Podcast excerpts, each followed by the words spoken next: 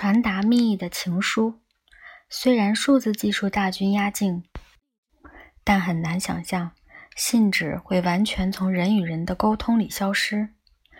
有些话，我们只信得过纸，只想靠纸传递，而不会考虑其他媒介。没有什么比在信箱里看到爱人的来信，更让人肠胃翻搅，心中七上八下，甚至心跳漏跳一拍的了。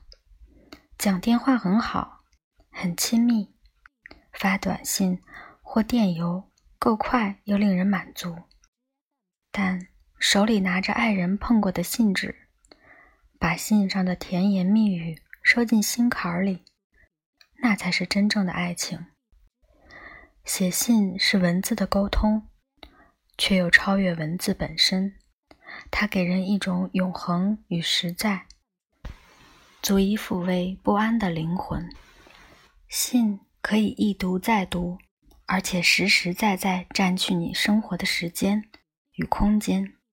信纸就像爱人的皮肤，散发着爱人的芬芳；而爱人的字就像指纹，呈现了独一无二的他。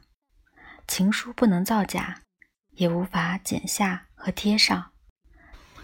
纸有什么特别之处？能让原本说不出口的话语在纸上尽情倾吐。情书唯有独处时才能写，而纸又为爱意增添了感官色彩。因为书写本身就是一种触碰、宣泄与倾吐，是窃窃私语，是絮语呢喃，是摆脱了键盘字体的个人表达。墨水化为热血。要求吐露与倾诉，让思绪奔流挥洒在纸上。情书却也让分手变得艰难，因为信中的文字如同合影里的影像，会永远存在纸上。对心碎的恋人是一场酷刑，对决定分手的一方则如芒刺在背。就算没有凸显他的移情别恋，也诉说着。